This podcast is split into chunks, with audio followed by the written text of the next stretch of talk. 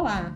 No episódio de hoje vamos tratar de uma guerra, de uma disputa que tornou muito evidente, tomou de certa forma escancarada no Brasil entre os entes federativos. De um lado dessa disputa está a União, de outro lado está estados e municípios. Uma guerra que tornou muito escancarada depois da crise que se instalou em todo o planeta Terra em virtude da pandemia do coronavírus. Nesse episódio, vamos tratar das formas de Estado, do sistema, da forma e regime do governo brasileiro. Vamos tratar da competência administrativa e legislativa. Vamos tratar da decisão que o Supremo Tribunal Federal já manifestou a respeito dessas competências legislativas e administrativas durante a administração desta crise. Vamos tratar também de outra decisão que fala também com relação à administração de insumos como respiradores de uma ação que foi pleiteada pelo estado do Maranhão. Seja bem-vindo por essa. Vamos trabalhar um pouco, viajar um pouco sobre essa disputa de poder que tem mexido os bastidores dos entes federativos brasileiros.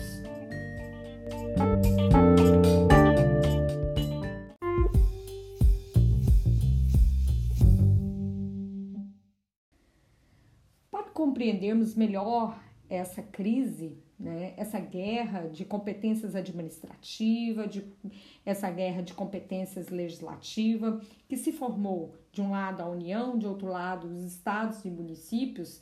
Primeiramente, vamos fazer a leitura do artigo 1 da Constituição Federal que diz: a República Federativa do Brasil, formada por uma união indissolúvel dos estados e municípios e do Distrito Federal, constitui um Estado democrático de direito e tem como fundamentos. Bom, o que, que significa essa República Federativa? Primeiramente, a gente tem que entender essa forma federativa de Estado. Essa forma federativa de Estado, ela baseia-se no princípio da autonomia política das entidades que o compõem. Quem são? União, Estados e município. A federação é esta união de entes jurídicos parciais, dotada cada um desses de autonomia política. Então, vamos conhecer primeiramente para a gente compreender esta forma de Estado é, que se tem hoje perante a nossa Constituição Federal, como foi formada no caso do Brasil. Aqui nós temos a federação, a federação que dá capacidades políticas administrativas e legislativas. E essas capacidades, tanto administrativas e legislativas, ela é distribuída para a competência dos seus entes regionais. E cada um deles possui autonomia. Então, a federação, ela se faz através dessa união desses entes federativos que não possuem soberania, mas mantêm uma autonomia e é o que está previsto aí na Constituição Federal de 88. Quais são as características? Primeiro, é uno em questão de nacionalidade, uno em questão de soberania, mas em virtude de ser um estado geograficamente grande, né, nós temos a repartição de competências. Então, nós temos uma federação por desagregação, né, de um movimento do centro para o externo, que houve uma repartição de competência para os entes federativos, que ganhou competências de forma comum e concorrente para a administração de suas porções. Tanto é que há uma repartição de rendas para manter essa autonomia, para manter essa administração. Tanto é que nós temos as esferas de competência de, é, tributária que lhe garante pelo menos uma renda própria para se manter autônomo, né? Como a União, no caso do IPI, dos estados, do ICMS e do município, SS.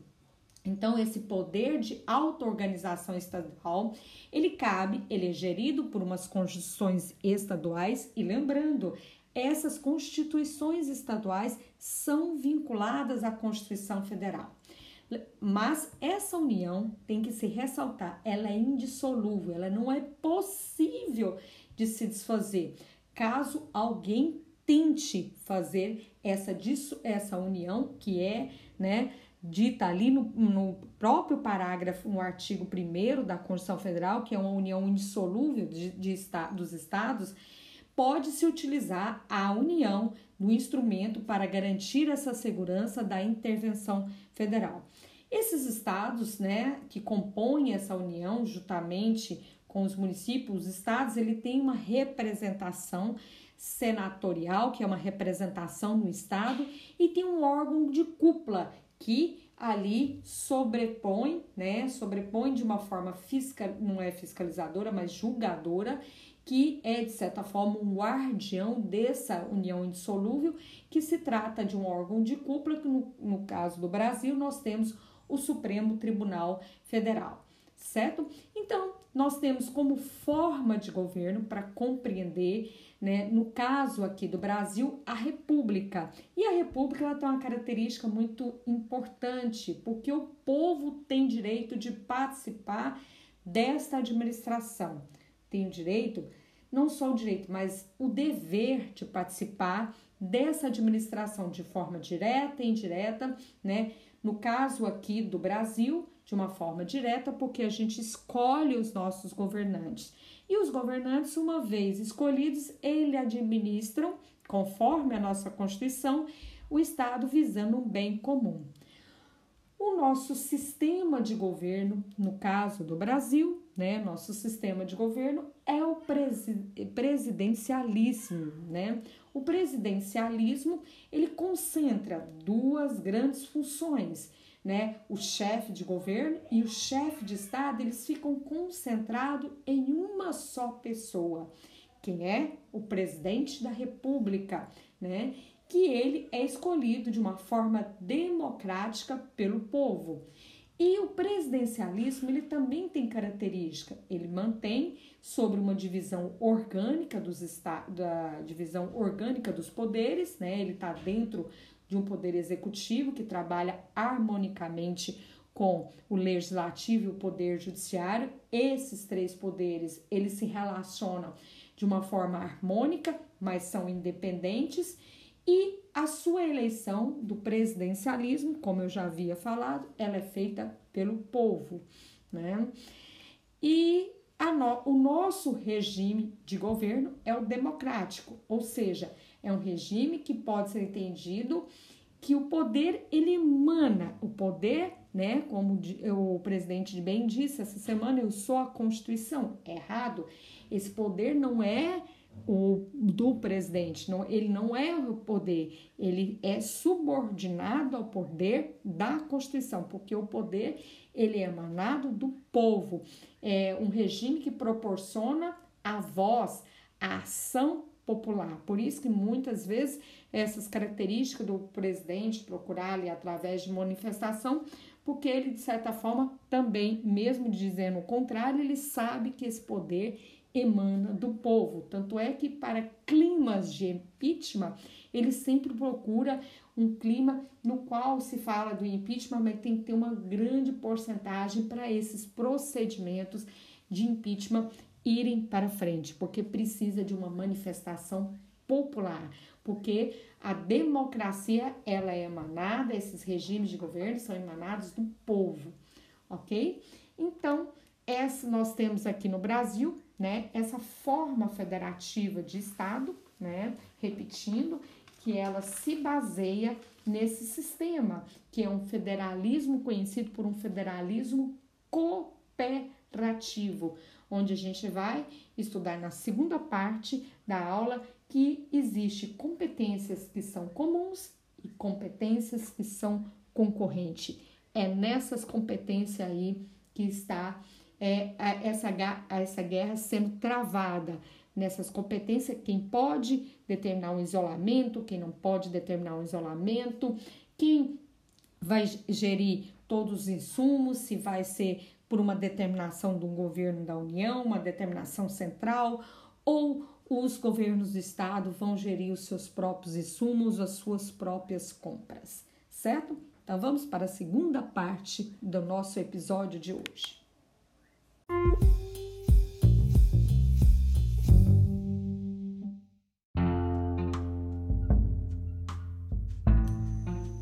Antes de mencionarmos o conteúdo da ADI, Ação Direta de Inconstitucionalidade, a DIN 6.341 do Supremo Tribunal Federal, que foi ajuizada pelo Partido Democrático Trabalhista, o PTD, né, contra a medida provisória MP 926 de 2020, que foi essa medida provisória decretada pelo presidente Jair Bolsonaro, é, antes de falarmos sobre essa, esse questionamento feito ao Supremo Tribunal Federal, no qual a ADIM alega desrespeito à autonomia dos entes federativos e da repartição de competência que é constitucionalmente firmada, vamos entender essa, essa divisão de competência, né?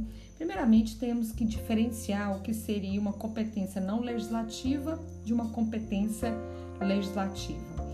A competência não legislativa, também chamada de administrativa ou material, é uma competência não legislativa da União que pode ser esquematizada de duas formas. Temos a competência exclusiva da União. Essa está prevista no artigo 21. Né? Lá no artigo 21, compete à União, dentre, não vou falar todas, manter as relações com o Estado estrangeiro, participar de organizações internacionais, a declaração de guerra, a celebração de paz, assegurar a defesa nacional, dentre outras. Isso aí trata de uma competência exclusiva da União e isso não pode ser atribuído a qualquer outro ente federativo. Mas também temos uma competência administrativa repito, também chamado de material, que é a comum, também chamada de cumulativa, concorrente, administrativa paralela, e essa está prevista no artigo 23. E aqui que está o ponto-chave da aula de hoje, que a disputa está justamente né, nesse período de pandemia, essa disputa dessas competências constitucionalmente previstas está nesse artigo 23 que foi objeto dessa ADI, né, 6.341 ajuizada aí no Supremo Tribunal Federal, né?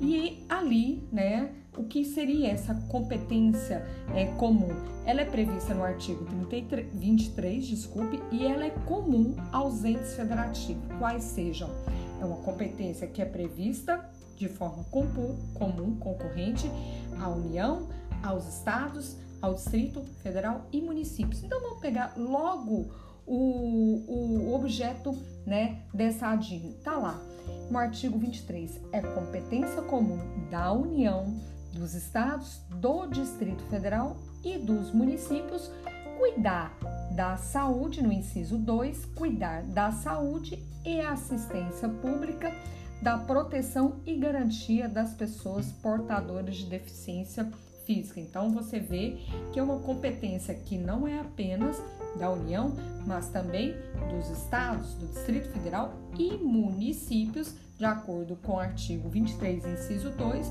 essa competência administrativa. Então, repetindo, em relação à competência comum, né, de maneira bastante interessante, o artigo 23, lá no parágrafo único, ele já estabelece que leis complementares fixarão normas para cooperação né, entre União, Estado, Distrito Federal e município. Isso tudo buscando, né, nessa competência comum administrativa, o equilíbrio do desenvolvimento e do bem-estar em âmbito nacional, certo? Bom, isso tudo é para uma cooperação, né? E evitar eventuais conflitos é, de políticas governamentais para ser dirimido aí, levando em consideração que tem que ter um critério de preponderância dos interesses, né? Partindo sempre de algo mais amplo, deve prevalecer sobre os mais restritos. Bom, diferentemente da competência administrativa, da competência material, mas no vamos, não vamos deixar de mencionar a competência legislativa. E a competência de legislar da União, a matéria que compete à União legislar, isso está prevista no artigo 22. Ressalto, o que está previsto no artigo 22 é uma competência privativa da União, né? E por meio de lei complementar, aí, por meio de lei complementar, poderá autorizar os estados e o Distrito Federal a legislar sobre questões específicas das matérias que referem ao estado, que referem ao município. Então, a, a, no artigo 22, ali nós temos previsto uma competência privativa da União, mas de forma complementar poderá os estados e o Distrito Federal legislar sobre questões específicas das matérias que está prevista nesse artigo 22. Competência concorrente, ela já está prevista no artigo 24. Aí, essa quando matéria se tratar do artigo 24, matérias que estão elencadas no artigo 24, aí já é uma competência concorrente, ou seja, é possível União, Estado e Distrito Federal legislar de forma concorrente sobre essas matérias. Então, em relação a essas matérias, a competência da União ela se limita sempre a estabelecer normas gerais e cabendo aos estados editar normas específicas, né? Então, em caso de haver, uma inércia da União, inexistindo, por exemplo, uma lei federal sobre uma norma geral, aí entra em cena os estados e o Distrito Federal que poderão, neste caso, suplementar a União e legislar também sobre normas gerais, exercendo aí nesse caso, quando faltar, uma competência legislativa plena, certo? Então, na terceira etapa da nossa aula, nós vamos agora falar do conteúdo dessa ADIM 6.400, desculpa, 6.341, que foi ajuizada pelo Partido Democrático Trabalhista contra a medida provisória MP 926/2020.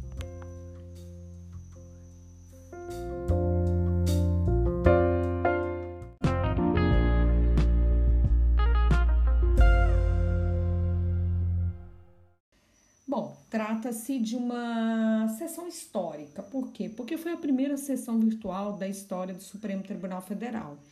Uma sessão onde o Supremo reafirmou uma competência concorrente federativa para decretar, né, dentre outras medidas de política sanitária, além do isolamento social, a quarentena, restrições de locomoção, a definição de atividades essenciais, ser uma competência comum entre a União, os estados, o Distrito Federal e os municípios, né? Esse foi o conteúdo da ADIM 6.341, como eu já disse, foi ajuizada pelo PTD,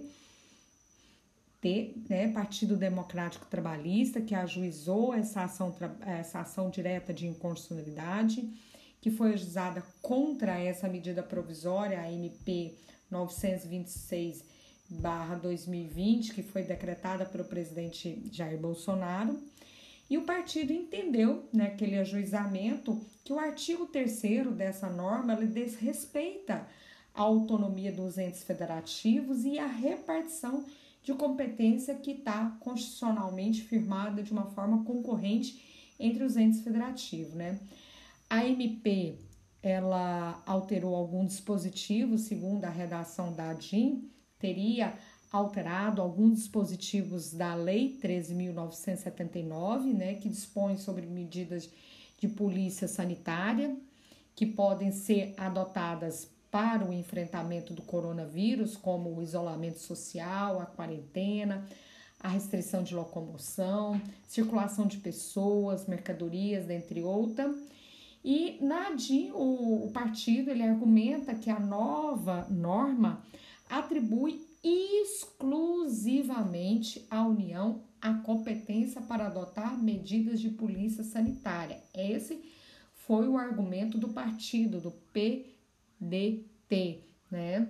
Tal previsão seria para eles, né, segundo a argumentação, seria incondicional porque desre estaria desrespeitando uma responsabilidade condicionalmente atribuída a todos os entes da federação para cuidar de saúde, ou seja, estaria infringindo, de acordo com a ADIM, né, o artigo 23, inciso 2, que tem lá uma competência federativa comum para todos os entes da federação cuidar da saúde e da assistência pública. Isso também vem bastante enfatizado no próprio artigo 198 também da Constituição Federal, que fala justamente do Sistema Único de Saúde, que é um sistema descentralizado, com direção única em cada esfera de governo. Lembrando, o artigo 198 fala que ações, serviços públicos de saúde, eles integram uma rede regionalizada, regionalizada, hierarquizada e constituem um sistema único que é organizado com as seguintes diretrizes. Está lá logo no inciso 1, a descentralização. Ou seja, essa descentralização tem gestões na União, no Estado e município, com uma direção única em cada esfera de governo.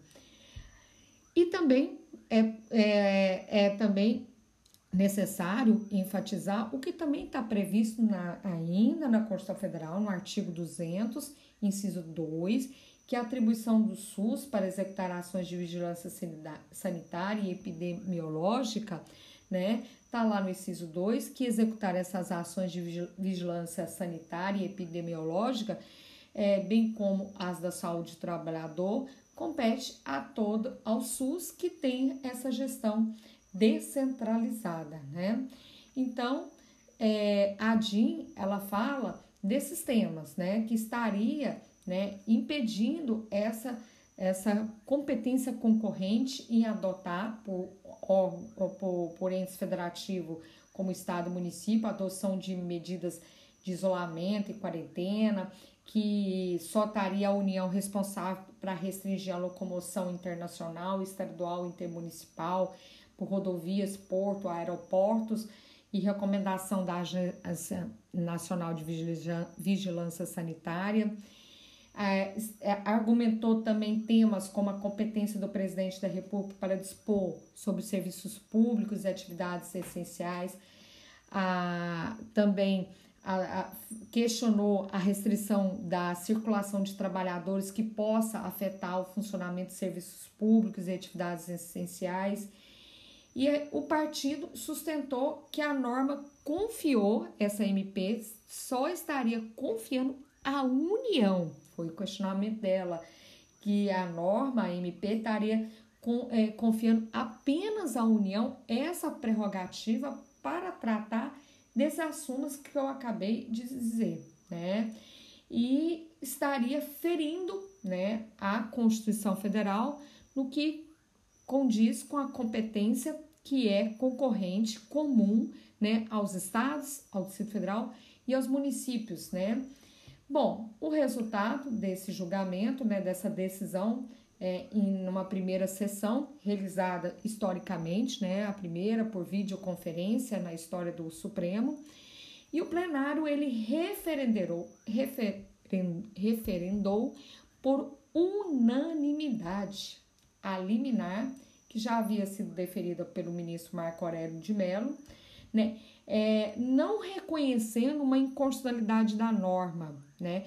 Nesse caso, nessa decisão, foi utilizada a técnica da interpretação conforme a Constituição para explicitar, para deixar claro que a interpretação que foi feita pela essa medida provisória trata-se de uma competência federativa lá, dizendo que é comum da União, dos Estados e do Federal. Então, ao interpretar essa MP, a interpretação né, decidida ali por Supremo Tribunal Federal, que tem que se interpretar conforme a Constituição, dizendo, né, a interpretação fica clara que essa, essas, essa, esses temas adotados, né, do isolamento, das restrições, é comum para a União, para os estados, Distrito Federal e municípios que podem adotar todos os entes federativos têm é, total concorrência para adotar medidas de polícia sanitária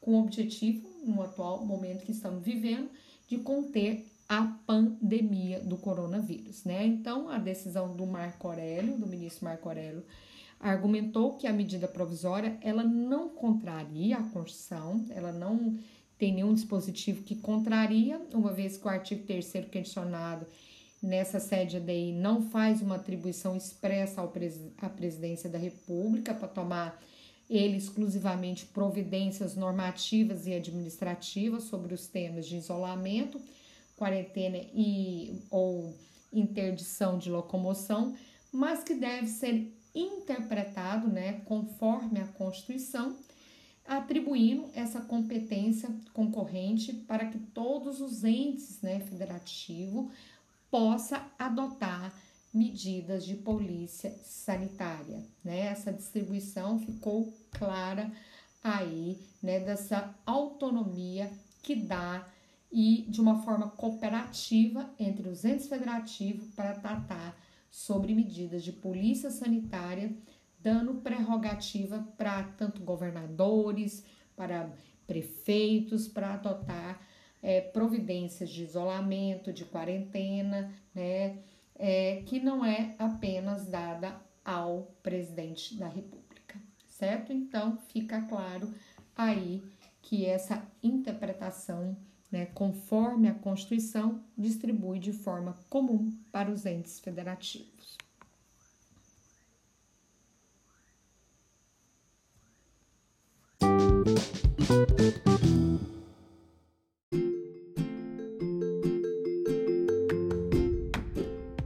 Em outra disputa também entre União e governo, no caso o governo federal, se deu também uma ação civil originária, a ACO 3385.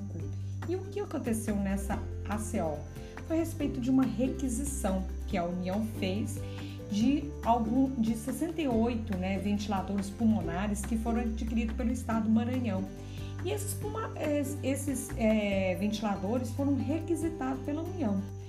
E o que aconteceu? O estado do Maranhão ele relata que, diante da existência de mais de mil casos suspeitos de Covid-19 e de duas mortes, ele adquiriu ventiladores a fim de equipar adequadamente o Hospital de Cuidados Intensivos com 132 leitos de UTI exclusivo para os casos de coronavírus, a compra desses 68 ventiladores né, pulmonares. No entanto, foi informado o Estado do Maranhão, foi surpreendido que a União havia requisitado em caráter compulsório todos os ventiladores adquiridos né, da Intermed né, é, pelo Estado e de toda a produção da empresa no prazo de 180 dias.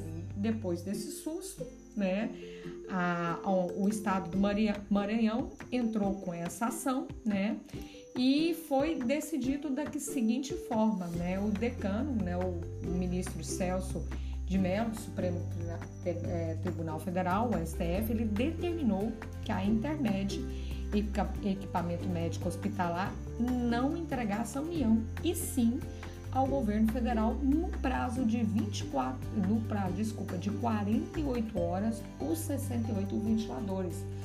E a decisão se deu na concessão de um pedido de tutela, né, de urgência, a, a, a, numa ação civil, e o decano, né, ele verificou ali na sua base argumentativa da sua decisão que os requisitos para concessão dessa medida cautelar, é, ele fere, né, justamente que havia, né, na verdade, havia, não fere, não, tem uma plausibilidade jurídica do pedido que está presente numa possível transgressão, ele argumentou que foi uma transgressão à autonomia institucional do Maranhão, né, que segundo o ministro é pedra fundamental na estruturação do Pacto Federativo, conforme a gente já mencionou na parte anterior da nossa aula. E segundo o ministro Celso de Mello, a requisição de bens e ou serviço nos termos previstos pela Constituição Federal, ele mencionou o artigo 5º, inciso 25, somente pode incidir sobre propriedade particular Bens estaduais e municipais só pode ser utilizado pela União nos casos de uma decretação, de uma possível decretação do estado de defesa e do estado sítio, que não foi o que aconteceu, não, ocorreu no momento. Então, para o ministro, é, é deve haver né, uma suspensão dessa requisição da União a fim de né, evitar, logicamente, até acontecer o, o, julgamento do mérito da ação, decidido em cautelar, danos aos destinatários, que são as pessoas que estão aí, né, necessitando com urgência desses respiradores, porque existe uma diferença entre vida e morte, né? Então, o ministro Celso de Mello lembrou né, que esses pacientes graves que têm né, tratamento por insuficiência respiratória, tem um comprometimento da sua respiração natural e com urgência necessita do uso de ventilador pulmonar. E de acordo né, com o decano, né, a lei 13.979, é, que dispõe sobre as medidas de enfrentamento dessa pandemia do Covid-19 não legitima essa ação da União, dessa requisição compulsória, diz bem que pertence aos entes federativos, no caso o governo do estado do Maranhão, pois essa medida já foi negada né, pelo STF em sede de mandato de segurança e pediu, né, pediu não requisitou que a União devolvesse em 48 horas aos respiradores, estipulando uma multa diária de 100 mil reais caso a decisão não seja cumprida. Bom, tá aqui, eu vou me despedindo de vocês para esse episódio no qual a gente tratou desse importante momento que a gente está vendo uma disputa de competência administrativa entre a União e os estados no momento que todos deveriam trabalhar de forma comum, concorrente no enfrentamento dessa pandemia tão séria.